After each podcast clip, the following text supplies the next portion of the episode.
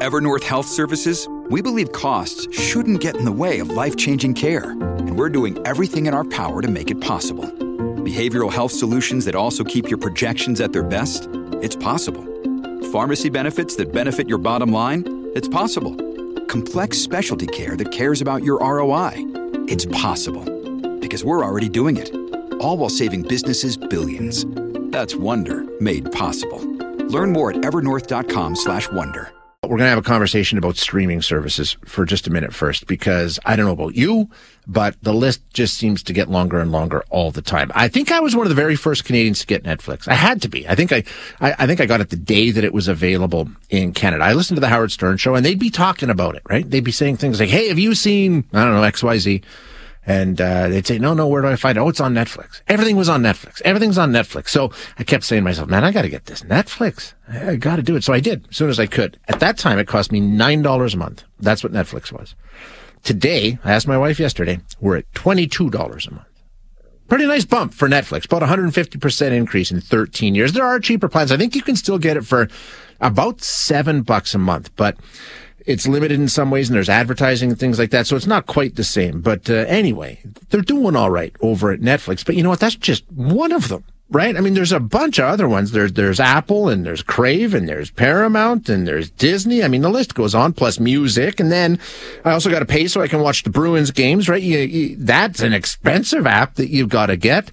So, I mean, it all adds up. And that's the whole, it was supposed to be cheaper. I don't, I don't know what the hell happened. Let, let's see what, where we're at and where we might be going because I don't think it's going to get any better. We're chatting with Vincent Georgie, who's an assistant professor of marketing at the University of Windsor's Odette School of Business and the executive director of the Windsor International Film Festival. Vincent, thank you for joining us. I appreciate your time.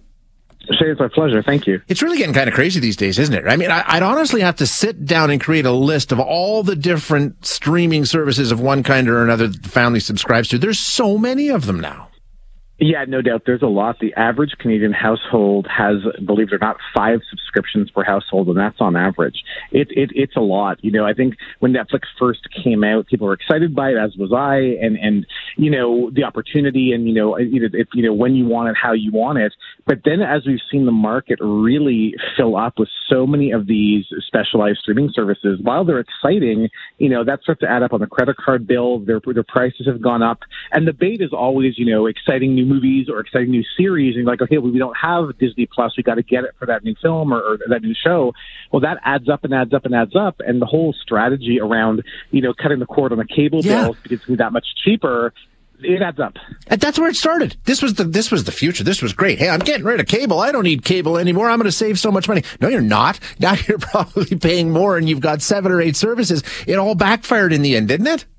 Yeah, no, it, it really did. The financial savings is gone, and and also the all the introductory pricing is gone too. The you know five bucks for the first month or the free thirty days; those are all long past.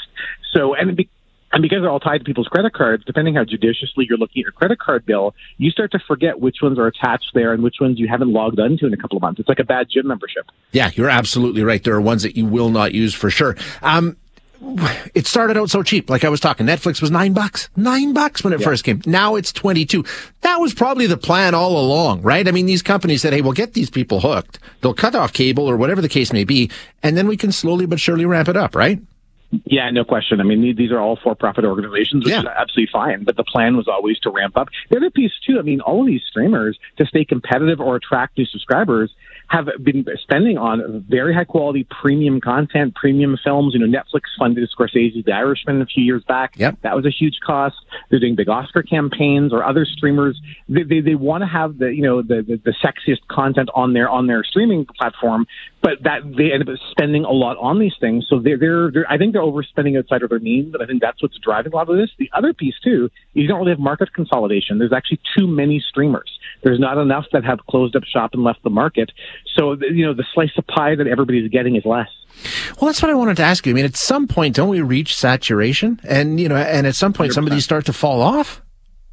Well, that's the thing. And if you think of it like, you know, uh, a pizza place, if you have, you know, 10 or 15 pizza places on the same street, at some point, some close, one buys the other guy out. You got to move along. There's just not enough uh, appetite for all the pizza.